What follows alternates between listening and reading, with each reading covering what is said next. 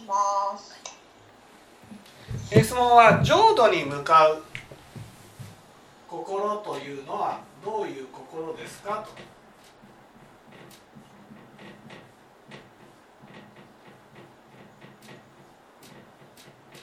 ね、まず浄土に向かう心を知りたい時にはけどを知る必要があるんです。ね、けど。けど。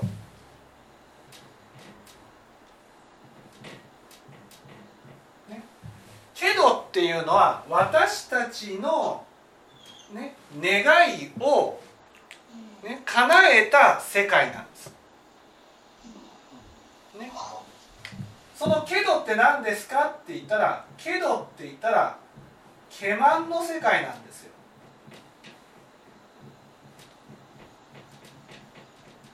教満とは違うんですか？一緒の意味？教満と違います。このけ「ケマン」っていうのは「ケ体」と「教満の世界ってことです。両方と。そう。教満だけじゃないんです。二つ入ってるってケ体と教満の世界に行きたい。そう思ってるかどうか？そう。例えばね自分がお世話してる時にねうんもうちょっとこの人がこう動いてくれたら楽なのになーって思いません？思いますね。その着替え着替えさせたりしてる時に全く協力的じゃない時に動けるのにそういう時は思いますね。そう。それがね楽がしたいという心。楽がしたいかな。そんな大げさなものちょっと腕を曲げてくれるだけでいいのにとか、それはありますよ当然曲げられないわけじゃないんだか。らはい。それが即そんなけけどはちょっと思えないけどああまあそそそこまでは強いわけじゃない。でもね自分が動くのと人が動いてくれるのとどっちがいいかっていうこと例えば目の前に靴が乱雑になっている。あこの靴が乱雑になって嫌だなというふうに思った。その時になんで靴を揃えないんだって思う心が携帯ですよね。でもそれってさっと直せばそれで済むことってそんな大げさなことさっとさっとそのお自分が直せばいいじゃないかと。そうですよ。さっと自分が直せばいいことなのにでもなんで人がやらないんだって思う心が携帯ってことです。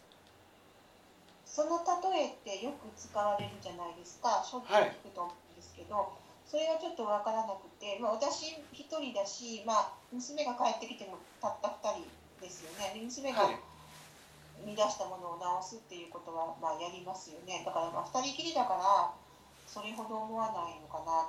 家族が多くて靴がバラバラだと、いやそれはその自分がたとえねむね娘さんが出したものでも自分が片付けるっていうふうに思ってるじゃないですか。それが思ってないと桁になるんです。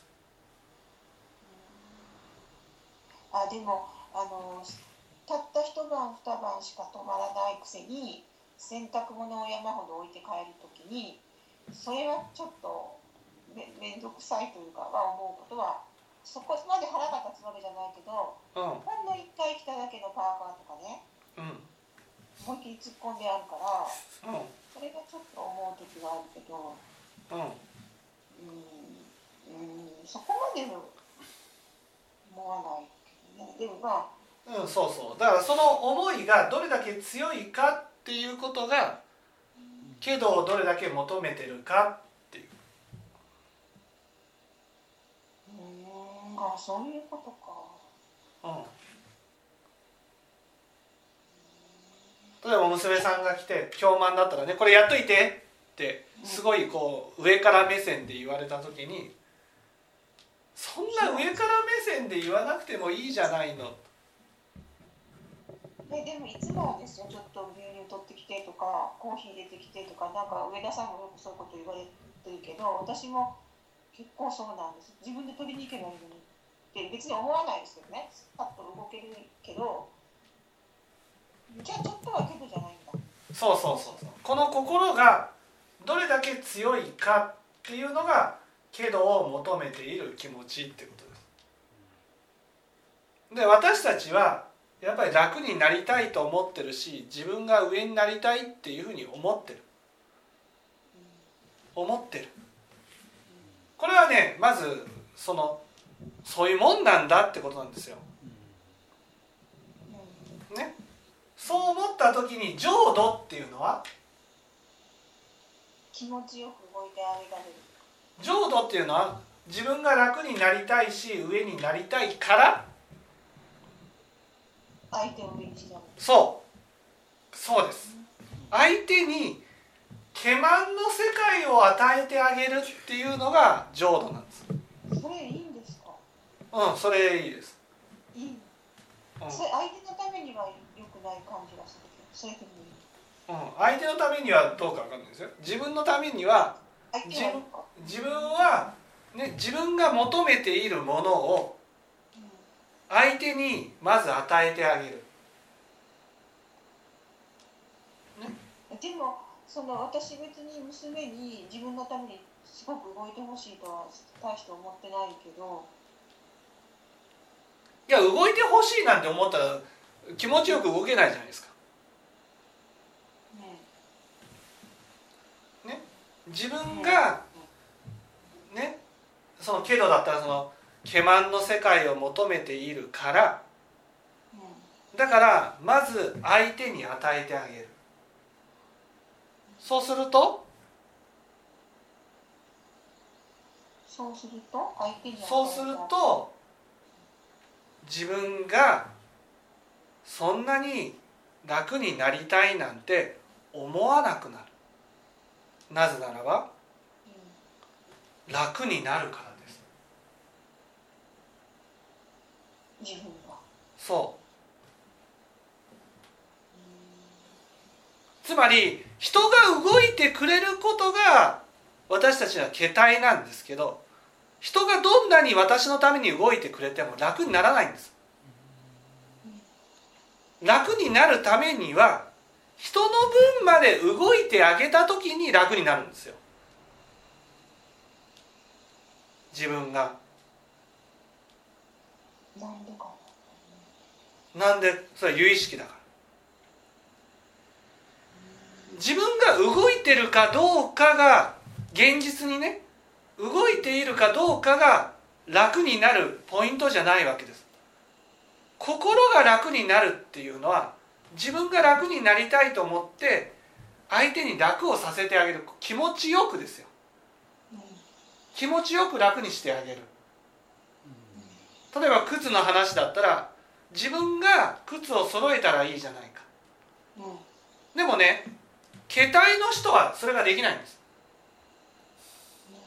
なぜかって言ったらそれだったらねその靴をね乱雑にした人が直さないじゃん。ずっとこれから。うん。ね？直さないじゃん。そしたらね相手は楽をしてると思うわけです。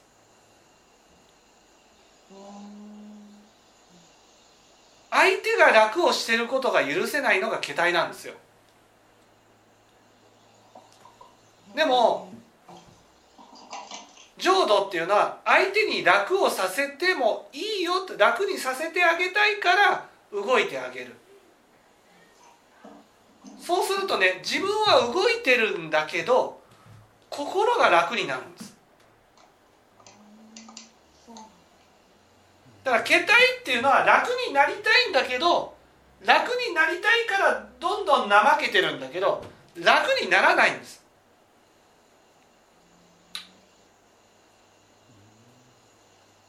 だからもっと楽にもっと楽にもっと楽にって発想になるんですよ。でも人の分まで動いてあげると自分の心は動いてるのに楽になるんです。桁世帯の人が求めているその楽になるっていうことは人の分まで動いてあげた時にしか得られないんです。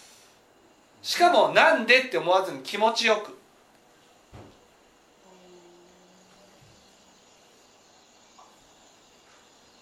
そうか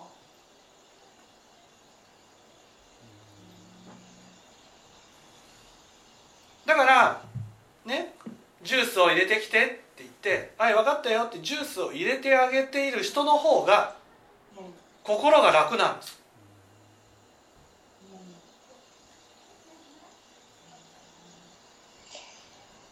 えじゃあ入れてって言ってる人の方が楽じゃない？入れてって言ってる人がそれが当たり前だと思っていたら楽じゃないんです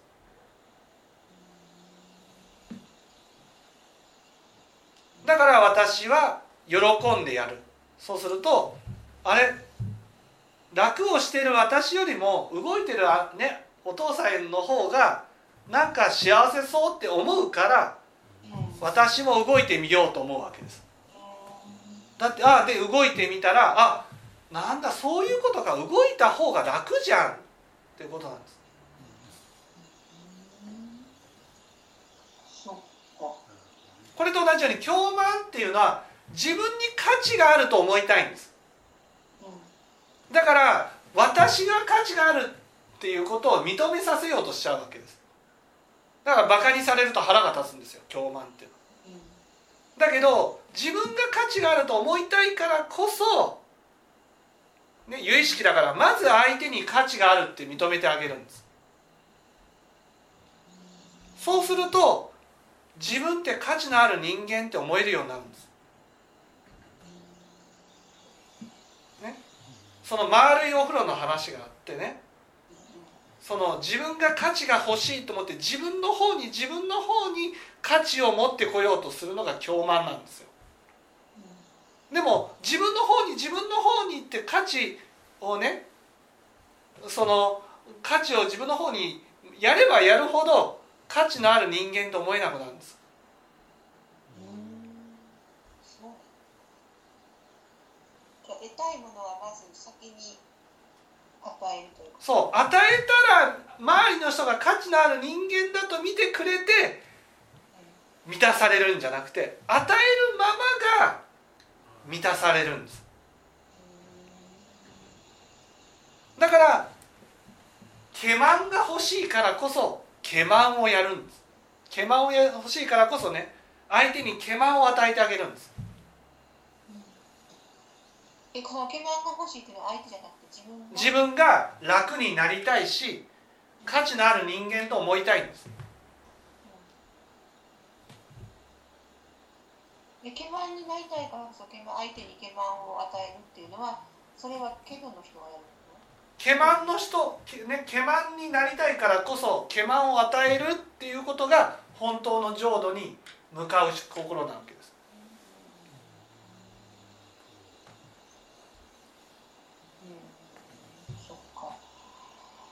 だから浄土っていうのはこのケマンの人が求めている幸せが得られるわけです。それはみんなが私のために動いてくれる世界じゃないんですよ心が楽な世界なんです。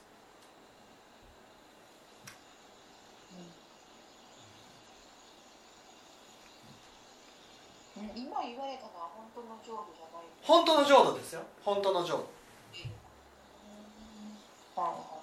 本当の浄土っていうのは心が楽な世界で自分って価値のある人間だと思える世界なんです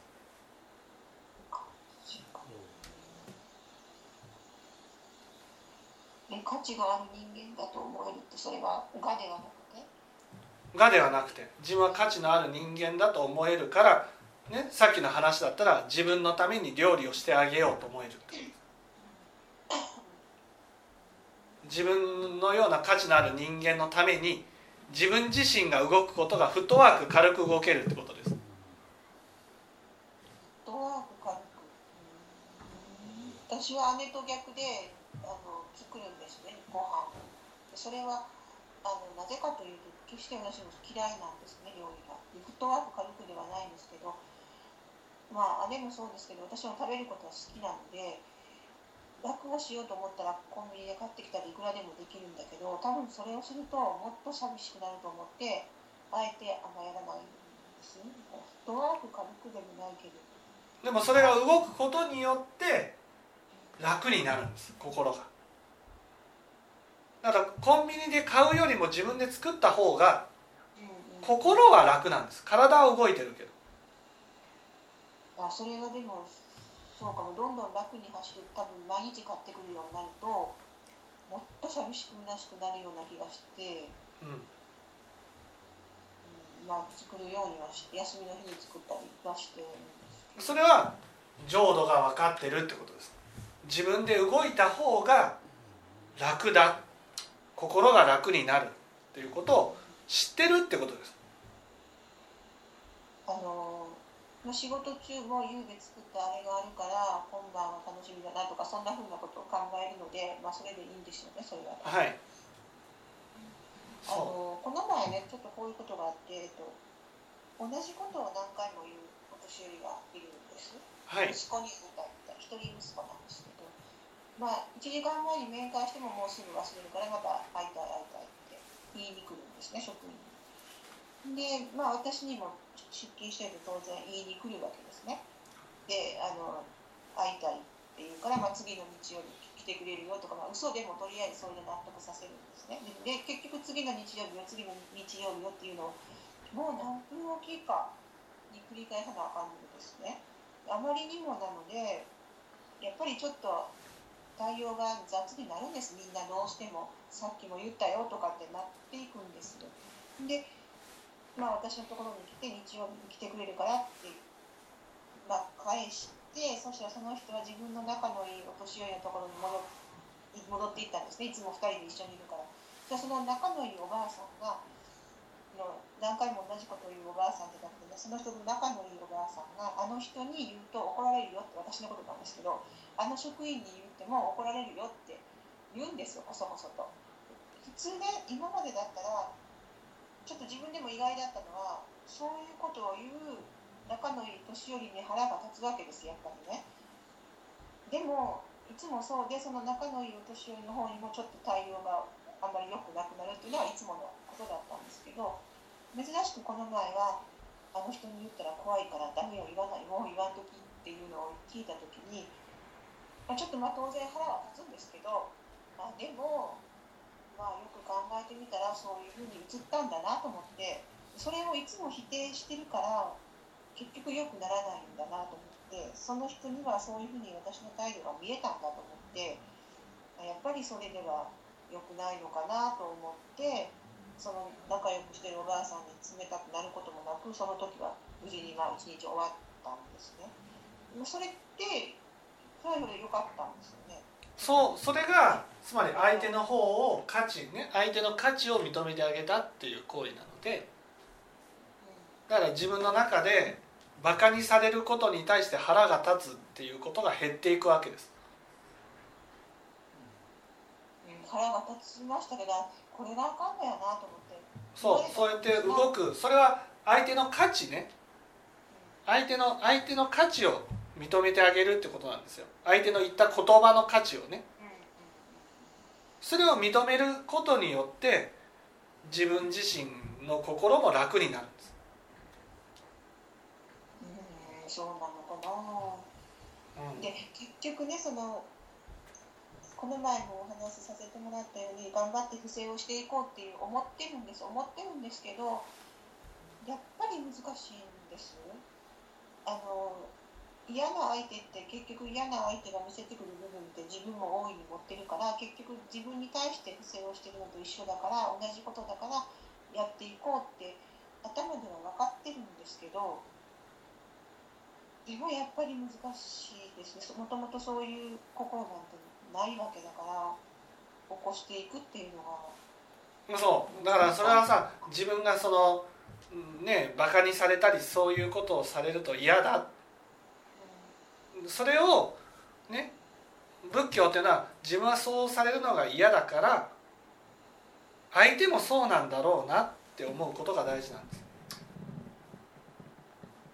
うんうんつまり丸い心があって相手自分が求めているものをその相手に与えていく。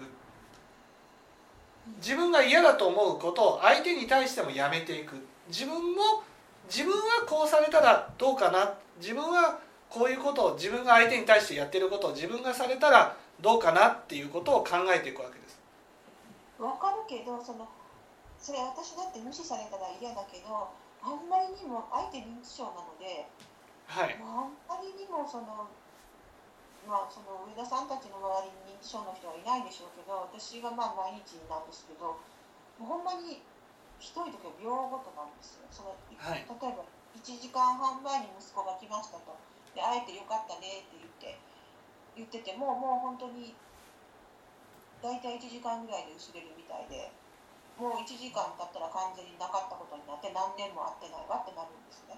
何年も会ってない何年も会ってないあの会わしてもくれんのかってだんだんこちらに恨み節になってくるんですね。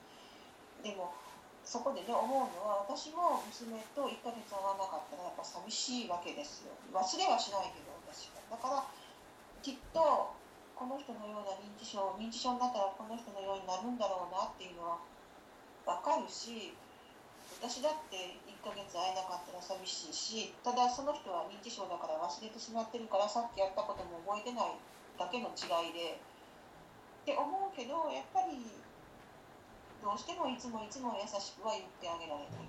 はい、です。そしたらそしたらね優しく言えないなって。あそうそっかそうでしたね。ね証券ですからあり曲がった松はうん曲がった松そういうことができたらいいですけどそういうことができるのが仏様ですからね。それをなんかつい言われてるのに忘れるんですね。その優しくできるわけがないしその自分を許していくことが大事なんだろうけど今言われてやっとあそうだったって思い出す。はい。そこが抜けるんです。自分をこう責める癖が。はいだからどんどん相手に対してね罪悪感を与えてくる相手に対して腹が立ってくるんです。あ優しく言ってあげられないな無視しながらもそれでいいんですか？そうそうそうそう。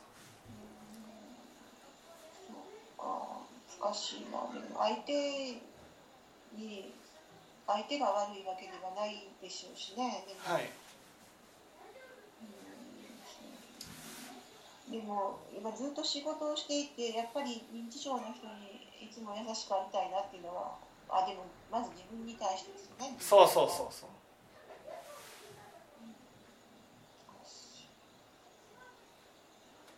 先月上田さんとお話しした時ちょうど1ヶ月前なんか、だいぶ有識っていうこともちょっとは分かったのかなと思ったからもっとできると思ったんです私この1ヶ月、そしたらね全然全然っていうかいやでも不正をしていくことが自分のためだしっていうことは頭では分かっていたしそれを忘れたわけじゃないんだけどね忘れたわけじゃないんだけど自分にまず不正をするっていうことを忘れてる。うん自分で。そう。できない自分をに対してね温かく見てあげることが大事なんですなんでこれ抜けるんでしょうね。言われてるのにね。うんやっぱ相手にってなっちゃそうそうそう。だって相手にやるのはね一番は自分に対して優しくなりたいからなんですよ。う、それがいつの間にか相手のためにになっちゃうんです。うん、でもその相手のためじゃなくてその結局相手って言ってもその嫌な相手ってやっぱ自分も同じようなもんだからっていうのは分かってるんだけどそれでもねこれいつになったら不正が習慣づくんでしょうね。それはね何回も何回も何回も何回もですよ。えな何回何回も忘れるんです。この証券の部分がね。この証券っていうのは聴聞によってあーってなんか思い出されるんです。だから聴聞が大事なんですよ。分かってたつもりなんですけどね。すぐ抜けるから。でこれこうやってまた忘れてまた戻ってっていうことを繰り返してるのがこれ2が渡ってるってそうそうそうそうじゃあそんなんよ欲はあんまりわかんない。怒りの川に落ちてばっかりですね。うん、でもその怒りの川に、ね、落ち落ちてばっかの自分を許せるようになったら怒りがなくなるんです。怒り怒りっていうそれほど、うん、そうなのかな。もうだから落ちてばっかりだったので最近ずっと。でもあやっぱりこれではいけないと思ってやっぱり気を取り直して頑張ろうとは思ってたけど今大体相手を決めてやってるんですね、まあ、お年寄りなんですけど、はい。このお二人は特になんか自分が見えるような気がしてその何回も同じことを言う人とその人と仲良くしてるおばあさん2人なんか他の人にはねなかなかやっぱりできなくて。この前あの職員のことをすごく傷つけた別のおばあさんがいるんですけど朝ごはんの朝食作りのキッチンの音がうるさいって言ってものすごく責められたらしいんです。朝40分ぐらい。でその話を泣きながら私に電話をしてきたんです職員が。でし仕事に行ったら、まあ、当然そのおばあさんもいますよね。いつも上田さんが言われるのは傷ついた心を癒すことが一番大事ですよね。だから、はい。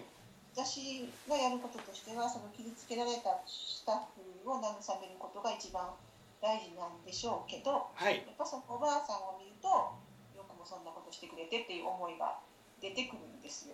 はい。そういう時はもう伏せなんてもうそんな言葉もなくあの鬱陶しいからその人のことが、まあ、怒りがあるからねそのいつもその職員の悪口とか施設の不満をこそこそっと喋るんですよ。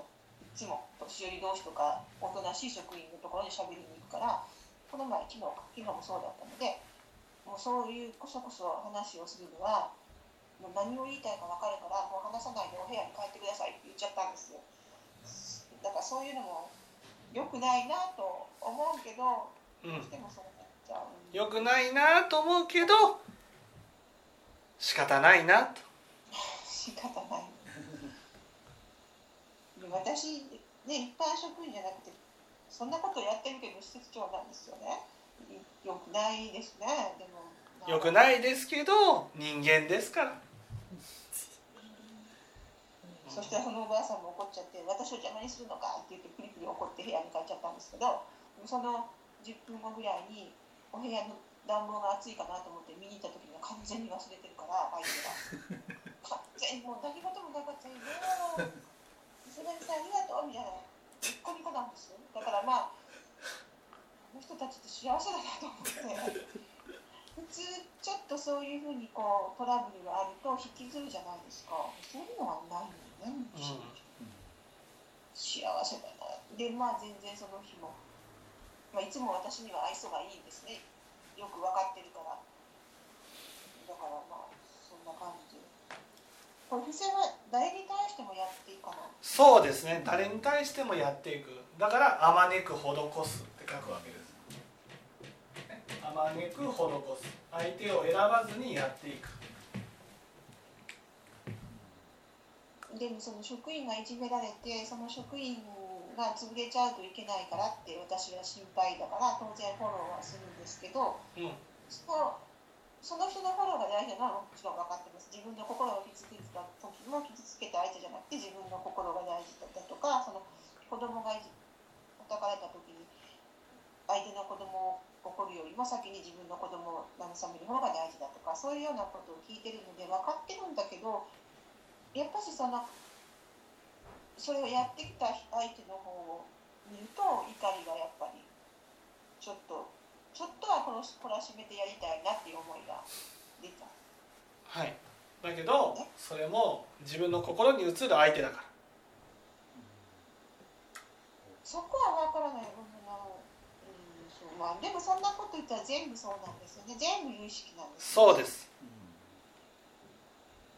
そしたらねその今私が見てる上田さんも私の有意識の中の人。そうです。で現実じゃない。現実の上田さんは心の外にいるんですね。実体としては私の心にはない。ってことはい。そういう話を初期の頃は何を言ってるんだって思ったけど、まあ、今はそうは思わないそうなんだろうなとは分かるようにはなったけれど引っかかる相手に対しては特に思うけどそれほど引っかからない相手にはやっぱりまだまだわからないその引っかからない相手っていうのはね自分の姿が見えないんです。見えないだけ。そう見えない。見えないからだから引っかからないしそんな優しくも冷たくもならないっていうことです。じゃあそのそ職員をいじめたおばあさんが引っかかったっていうことは自分が見えてる。そう自分が見えたってことです。自分の中にある悪悪人の部分ですね。悪それをそのおばあさんに投影してるわけです。だから自分の悪をこらねその懲らしめるのと同じようにそのあい、ね、おばあさんに見えた悪を懲らしめてるわけです。でもそれってねその全く同じことは別にやらないわけじゃないですか。朝ごはんの音がうるさいからって言って40分以上もねずーっと言い続けたらしいんですけどはい。でもそういう同じような心があるってことです同じような心じゃないですよ。その悪だと見なしてるんです。そのおばあさんのこと。ああその悪だと見なしているものは自分の中に形は変え、ね、変われどあるわけです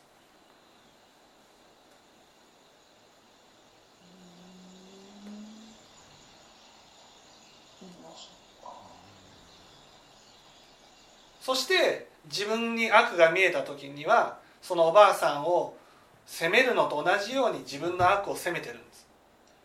まだそんなんやってるはい。やってるんですか？やってなかったらそのおばあさんを懲らしめてやろうとは思わないわけです。懲らしめてやろうっていうか少しはでもそんなこといくらやっても全部きれいに忘れるから無駄なんですけどうんそしたら結局私はまだまだけどに向かってるんですがけどに向かそのけどに向かっている心があるってことです。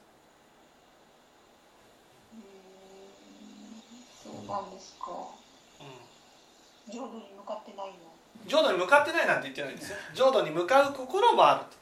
そんなパッとこう浄浄土にそんな一年でね浄土にパッと向かうわけじゃなくてないし一年なんだからだんだんだんだんだんだんだん浄土に向かっていくわけです。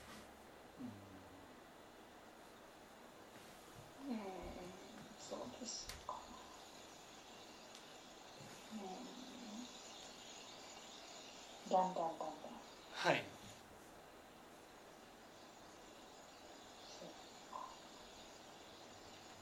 じゃあまあえじゃあ完全に浄土に向かってたらその懲らしめてやろうとか思わない？はい。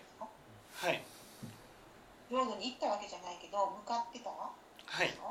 そう？です。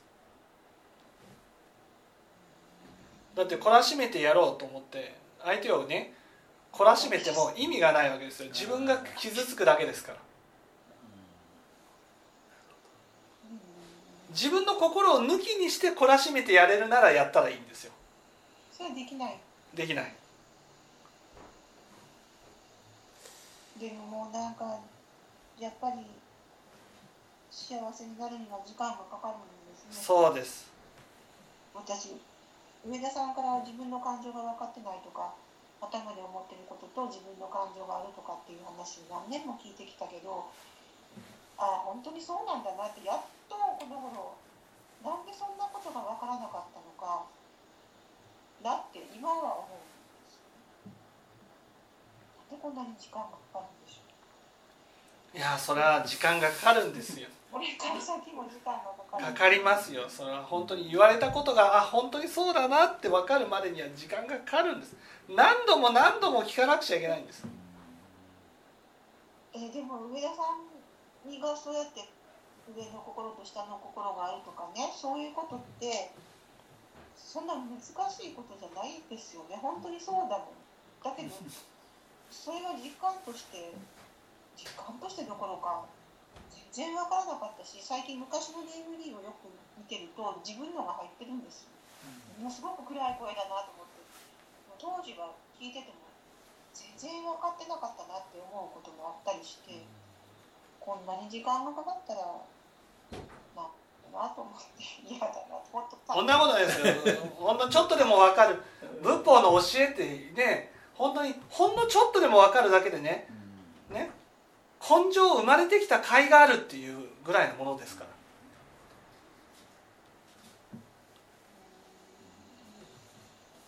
なんかすごく難しく考えてたと思うんです当時その感情と上の心があるっていう。のでも言われるように本当に日々のちょっとしたことで自分がこう思ってるけど人に合わせちゃうとかそのことに特別何も思わずやってしまえていたとかそんなのってぱいあってそうなると私はもうすごく感情って気をつけて生きてきたなってそうです。感情を傷つけていくはい。それをやっと分かったんです。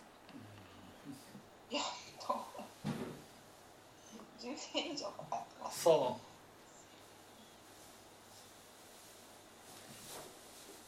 じゃあまた1ヶ月自分のためにするとか自分に優しくなるっていうことをつい忘れるのでそれを忘れないようにして人に向かえばいいんですね。はい。